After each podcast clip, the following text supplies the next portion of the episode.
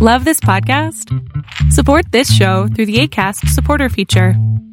It's up to you how much you give, and there's no regular commitment. Just click the link in the show description to support now. Hey, it's Paige DeSorbo from Giggly Squad. High quality fashion without the price tag? Say hello to Quince.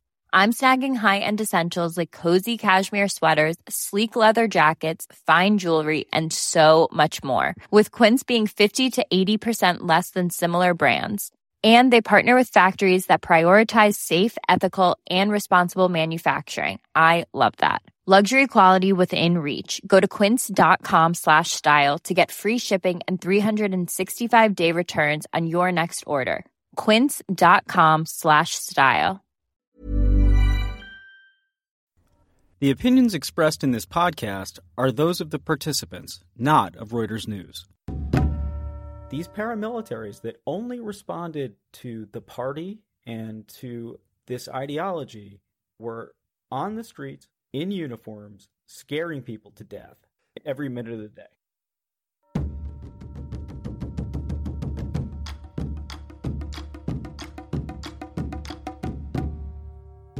This is War College, your weekly discussion of a world in conflict with a focus on the stories behind the front lines. This is a special, transitional episode of War College. Whether you're a new listener or a veteran, we ask you to stick around after the episode is over, and we're going to tell you about some changes that are coming our way. And I promise it's all good stuff. On August 11th, 2017, white nationalists marched through the streets of Charlottesville, Virginia. The estimated 200 Nazis and Nazi sympathizers carried torches and shouted chants such as Jews will not replace us and blood and soil. We've heard these kinds of slogans before. Here today on War College is Jason Fields, digital editor of the Holocaust Museum, former opinion editor at Reuters, my friend and co creator of War College. Jason, it's fantastic to have you back on the show. You know, if you enjoy this half as much as I do, then I will enjoy it twice as much. Excellent. So, my first question is uh, after this episode, will you please come back and help me host the show again? You know, you had me at please. yeah, thrilled. Beyond thrilled. Excellent. So that that listeners is one of the changes. Jason is coming back to the show. It's going to be a co-production between he and I. Uh, we will fill you in on some of the other stuff that's going on at the end. But first, uh, let's let's dig into this topic. Um, you know, war nerds and history buffs like us and our listeners grew up learning about World War II, right? The battles, the Holocaust, the personalities, all this stuff was all over television and our history texts. Uh, the lesser known story is the, the, the, the, lead up to that war, right? The interwar years between World War One and World War Two. Uh, and Jason, you've been working at the Holocaust Museum now for a while. You've been digging into a lot of this stuff, and it's it's it's kind of crazy because you and I had been talking and planning this episode for for about a month now, if not longer. And then this happens this week, and it's very bizarre timing. Yeah, it is. Uh, just to say that, you know, this is not a show produced by the Holocaust Museum. I'm actually here in uh, my capacity as friend of the show today and then uh, co-host with Matt. You know, what I'm going to say is based on what I've learned as almost a journalist view of this subject. Okay, well, what's the difference between a journalist's view and a historian's view? as a journalist, I get a chance to actually talk to a whole bunch of different historians and to gather their opinions, do a bunch of reading on my own, and then come up with an analysis. It's not going to be the same richness of history that you would get from just interviewing a single source who will have an incredibly in depth piece of information about maybe even just one village. I mean, when it comes to Holocaust history, you would not believe how specialized the field can be. On the other hand, if you're looking for sort of a broader view of the sweep of history, then I'm an educated amateur and you know can't hurt to talk to me. All right. So, what was Germany like after World War One? You know, what kind of situation are we talking about? We're talking about a country that was absolutely devastated and in more than one way. People may not realize that World War One was, in some ways, it was the first total war. The German economy, everything in Germany was turned over into the war effort.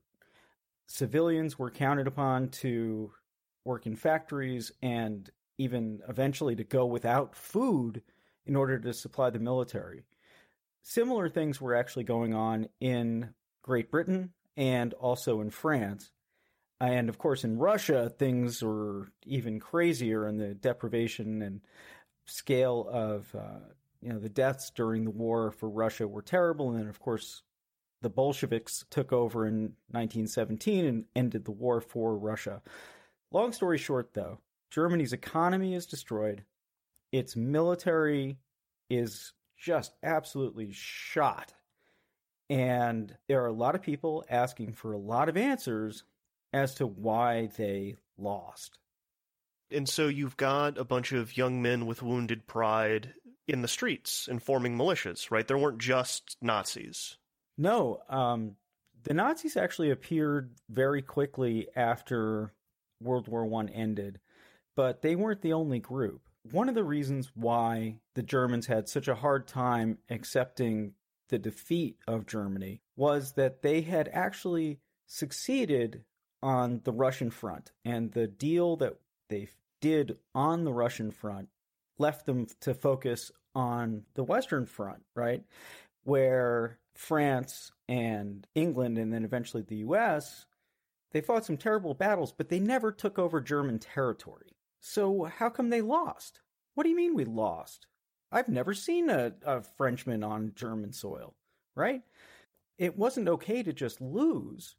So this myth started going around the myth of the stab in the back. Groups like the Nazis and other groups at the same time running around. They were poor. These young soldiers just demobilized, didn't have anything to do, completely shell shocked after four years of horrible war, and telling themselves, we didn't lose. So what happened? That's where you start to get the myths about it was the Jews or a cabal here at home. They betrayed the soldiers on the front lines and signed a peace treaty. So you have a whole bunch of these different militias that are operating in Germany. They're actually called Freikorps. And they're battling each other. They are acting like little warlords in certain parts of Germany. It's a mess. Was there fighting amongst these groups? Yes. I mean, there was near constant battling, especially between the right wing and the communists communism back then, I, I know it's it's almost strange to talk about it as a threat now because the Cold War's been over for almost what what is it? I mean, 25 years, a little bit more than that. People don't realize that communism was really honest to God viewed as a threat. I'm interested in, in the distinctions and the levels of violence between then and now. At this point, there's no comparison. There's been one tragic death and more people injured that level of violence would most certainly have been a slow day in the Weimar Republic, which is what followed the uh, collapse of the German Empire in 1918. Things were much, much worse than they are now in the United States. The chaos that people experienced every day, the food shortages that people dealt with, were much more severe than anything we have in the United States. And, you know, as things went on, as time went on, we also had the complications of economic depression, taking people who are already dissatisfied, now not sure where they're going to eat, looking for someone to blame or someone to support, and pushing them out into the streets in mass numbers. That's not where we are in the United States. Let's talk about the government. Let's talk about the Weimar Republic then. How stable was it? What was it like? why weren't they doing anything about these armed, you know, paramilitary groups in the streets? Well, they probably would have liked to have done something about them. the uh, Weimar Republic was weak. It had a very a Western constitution. It was a constitution that would appear liberal by pretty much any standard. But unfortunately, not enough people bought into it if that makes any sense. Uh, can you elaborate on that? So, people didn't think of it as their legitimate government. They felt that it was something that had been imposed upon them by the victorious allies, that it was not necessarily the form of government that Germans wanted for themselves. They didn't believe that the parties in power necessarily represented their views. And as one party after another was unable to maintain a majority long enough to like even survive a full term, there were many political parties, 30 some odd, and governments fell all the time. People could be forgiven for not knowing the name of their chancellor at any given moment because it probably wasn't the same chancellor they had the month before. So, if you can just imagine that level of disorder, I mean, even with all the comings and goings at the White House here in the United States, it's not the same. So, after a while, this thing that people didn't feel was particularly legitimate to begin with, they didn't value it at all. They didn't think the government could function. And it certainly wasn't helping to deal with the economic issues. So that's what I mean by losing uh, faith in it. And we've you, we've been teasing the economic issues. Depression hit really hard here in the states. How did it hit in Germany? It's hard to say uh, how much worse because there were people in the United States who were literally starving to death and in large numbers. I mean, we have hunger in the United States now. It's not, again, it's not the same. It's very hard for modern people in the United States to picture what things were like. And to have, it was like 26% unemployment at certain times here in the United States. In the cities, it was above 30%. Germany, if you can picture it, was actually worse. Plus, they were still paying off the debts they owed from World War One. The world was still counting on Germany to pay them back for the damage done during the war. Do you think it's fair to say that the punishment that the victorious Allies laid on Germany after World War One was too harsh and led to and led to global instability? Definitely, every single historian I've talked to thinks that. Some people feel that the Versailles Treaty, the effect of it was exaggerated, that it was even used as an excuse by the Nazis as they took power. And during their elections, it was gave them something to rail against. But I think overall, it was viewed and still is viewed as a treaty unlike any other. Germany was forced to shoulder an enormous burden, uh, financially speaking. It also had to accept and this may seem just like a formality, but they had to accept all of the blame for the war. I mean, which is kind of unusual. That's not in most treaties to actually have someone say, oh, no, no, you're actually responsible for starting it and all the people who died. Uh, you can see that, yeah, it didn't make the Germans happy. It also created Poland, uh, which had been part of Germany for about 100 years. Not all of it. Some of it had been held by Russia and some of it by the other Baltic states. But there had been no independent Poland for over a century. So Poland was created. A lot of that territory had been German. Germany was really upset about that. So, in that sense, it created something, an, a world order that was certainly unstable. All right. So, this movement starts in kind of the beer halls, right? And what is it? What is it offering?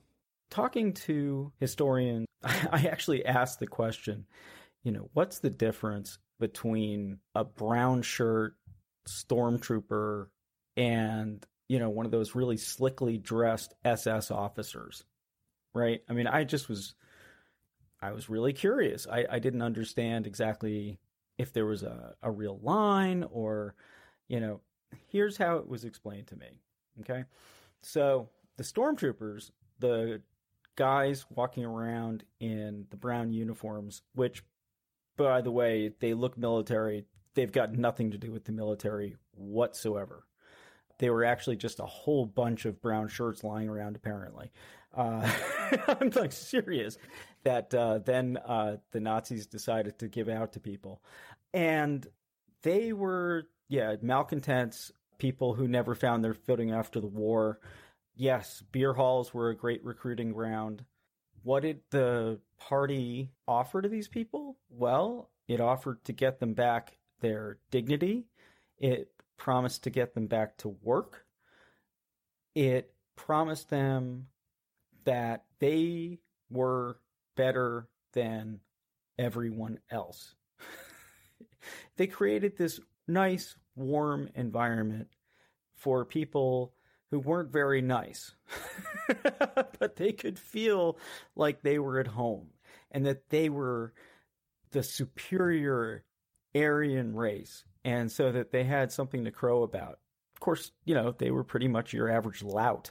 So it's pretty funny. And on the other hand, the SS, right? We all know the SS because they're the ones in the black uniforms with the lightning bolt runes.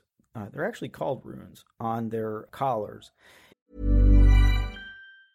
Ever catch yourself eating the same flavorless dinner three days in a row? Dreaming of something better? Well, HelloFresh is your guilt free dream come true, baby. It's me, Keke Palmer. Let's wake up those taste buds with hot, juicy pecan crusted chicken or garlic butter shrimp scampi. Mm. Hello Fresh.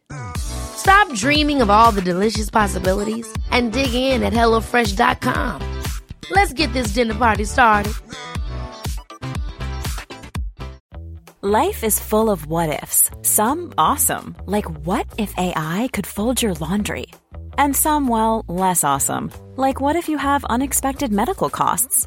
United Healthcare can help get you covered with Health Protector Guard fixed indemnity insurance plans. They supplement your primary plan to help you manage out of pocket costs. No deductibles, no enrollment periods, and especially no more what ifs. Visit uh1.com to find the Health Protector Guard plan for you.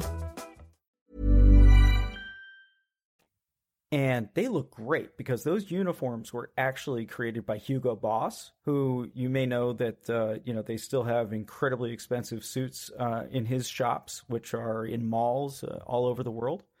Well, he was a great designer, and he created the SS uniforms, and those guys were sometimes from a, sort of a higher class, and it was a more professional group but neither one of these were actually military organizations. They were paramilitary organizations that owed their allegiance to the Nazi Party and Adolf Hitler. And they were street brawlers. So these street brawlers are walking around the streets in these uniforms before they become official government uh, agencies. Yeah. Yeah. I, at first, I, I just didn't get it. I will admit that after Charlottesville, and then I remembered back to the Freemen uh, in Montana years ago, and the militias that were starting up in the '90s, or Timothy McVeigh's militia, all that. I realized, hey, they wear uniforms too. they wear surplus gear. It's a great way to create a sense of uh, unity and belonging, right? Yeah. Uh, also, really great for intimidating your enemies too. Right. Now they all seem to share a specific haircut another another thing that you and I were talking about off the air is that the Nazis were openly anti-democratic. How open were they with what they were going to do and what their plans were for, for the government? That's another thing that really surprised me. Yeah, apparently the Nazis said openly that we can fix this. We're the only ones who can fix this. And at that point, they were referring to the economic depression. And also morale and everything else. We we are the only ones who can fix this. We cannot do this through a democratic system. The Weimar Republic is broken. Vote for us. We will take charge. Make Adolf Hitler your dictator, and we will get stuff done for you. And sure enough, you know. And how popular were they? How how what percentage of the votes were they taking in? So this is something that I find really interesting because they started off after the First World War and they you know 1919 1920 21 22 uh, they really didn't register. They just had a couple of percent in a couple of pretty out there parts of germany places that were very very rural. It built as the depression got worse and also they were fantastic with propaganda, as you've no doubt heard. They took their message uh, to uh, Germans in a lot of original ways. Hitler actually flew. he was the first person to actually barnstorm as a politician. Uh, really, I didn't know that. Yeah, apparently uh, he, you know, he chartered a Lufthansa plane. and they would take him from one stop to the other where he would give speeches. So everyone in Germany knew who he was in a way that they wouldn't necessarily have known the other candidates. So his popularity really starts to rise as things get worse, as his message gets out there more, as the government that is in place looks less and less able to accomplish anything their popularity goes up to 15%, then 20%. Finally, when uh, the Depression is pretty much at its height, in 1932, they hit 37%. Now, that's not a majority. On the other hand, it was by far the largest minority in parliament. They never won a majority, at least not in an election that wasn't rigged. So the following election, just a few months later, because again, that coalition didn't hold, the Nazis got something like 33%. That was when the people who were in charge of the government, and there was also an elected president, by the way, over the chancellor. So it's sort of like having the queen in a, you know, uh, above the prime minister in the UK now. Okay. So someone had to be chancellor, which again, it's like prime minister. So the president, on the advice of other people in the cabinet, picked Hitler. And they made him chancellor. The idea being that they could control him. You know, they thought, well, we're conservative. He's conservative. We don't like Jews. He really hates Jews. But we think he's a crazy man. But we think by putting him into this office, we'll actually still keep control of the situation. You may be aware that that didn't work out. Right, right. You know, there was some there was some fires and some other things, and and it, it, and it got a little hairy there for for a few decades. right, and these paramilitaries uh, stayed out there too, even when the Nazis controlled the actual armed forces. They never let go of their paramilitaries. The brown shirts stayed out there on the streets. Uh, eventually, after something called the Night of the Long Knives, they were really brought to heel, and the SS took over and became the more prominent entity. But these paramilitaries that only responded to the party and to this ideology were on the streets in uniforms, scaring people to death every minute of the day the, one of the, one of the things I've always I've been curious about this is why normal people didn't fight back in any kind of violent way. Why wasn't there any kind of insurgency, or were the Nazis the insurgency? And one of the other one of the things that I, I think about is the firearm situation, because that's one of the one of the things you hear from conspiracists, right? Is that after Hitler came to power, he took everybody's guns. Can you speak to some of that? Yeah, uh, briefly. I mean, he didn't take everyone's guns. That's, first of all, just not true. I read a scholarly article on this um, and uh, spoke with the person who wrote it. And guns, while Hitler spoke about taking away handguns from some people, he actually never did. There were active gun clubs, hunting clubs, various sportsmen's clubs that had rifles and handguns for the entire Nazi period. And in fact, he encouraged average Germans to participate and use firearms on a regular basis because he wanted the populace ready to fight a war. So Jews eventually did have their guns hand they were banned to, uh, for owning handguns. That is absolutely true. It was actually quite a bit into what the museum calls the Holocaust. The museum considers the Holocaust to actually have begun in 1933 because that's when Jews were the persecution of Jews became official government policy. But even Jews were able to keep their guns for quite a while. And essentially, that's not it. that's not what uh, stopped people from standing up. I mean, there are a lot of reasons why people didn't stand up. There was a secret police.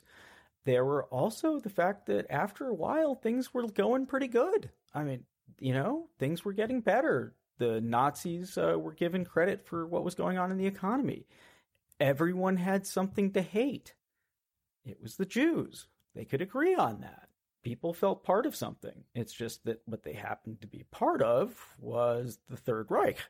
People really like to tell us that there's all these parallels, right, to America now. And really, what I'm hearing from you is that there's not. Uh, it rhymes a little bit, but it's not history repeating itself. Do you think that's accurate? Well, one other thing that not just the museum, but other groups that study threats, you know, violence uh, of various kinds, instability, there are certain things that you look for. And there are some signs that some historians, this isn't actually me, uh, there are some signs that they see as parallel. The can, it's not necessarily though on along the lines of hate or white nationalism per se. The bigger threats, according to historians right now, is that the institutions of the government may be somewhat undermined. That's the larger concern at the moment. Our government institutions are like our economy. It takes a certain amount of belief to make it work. And as you have more and more people failing to believe in the system, the system itself becomes less real. The system is a whole bunch of abstract thoughts organized into a bunch of books, represented by a bunch of people, eventually, a whole bunch of people carrying weapons to enforce its edicts, right? But without a real belief in the institution, things start to fall apart. So that's the concern. It's not that we're there. We not may not be close to being there, but if you even start seeing the first cracks, historians and everybody else are going to start to worry. I think that's a good place to, to wrap up. And as usual, another uh, thrilling and slightly depressing episode of War College. It's how we do it. it is how we do it. Listeners, thank you so much for sticking around to the end of the show. As you heard up top, there are some changes coming to War College. The first and biggest, we've already told you, Jason, the co creator of the show, is coming back to host with me. Uh, War College is growing up. We're going to expand a little bit. We're going to make the show even better. Uh, first of all, you can still follow us on Twitter at war underscore college. But now, in addition to that, you can also follow us on Facebook and engage with us directly and talk to us about what you liked about the show and give us feedback and, and give us ideas for what you want to hear about. Uh, so that is at facebook.com forward slash war college podcast. And we're also going to be launching a website that's going to start next week with the next episode, which is going to be a lot of fun. It's all about uh, nuclear pop culture and we will announce the website during that episode. It's going to be the landing page for War College, the place you go to get out the updates about everything that's going on. Jason and I will be writing a little bit more in depth than we normally do for the uh, episodes currently, and we're also going to have extensive footnotes there as well as transcripts of every episode, which is I know something that people have been asking for. So we are excited to to launch the next era of War College. Y'all have been with us through a hundred episodes in two years. Let's make it a hundred more.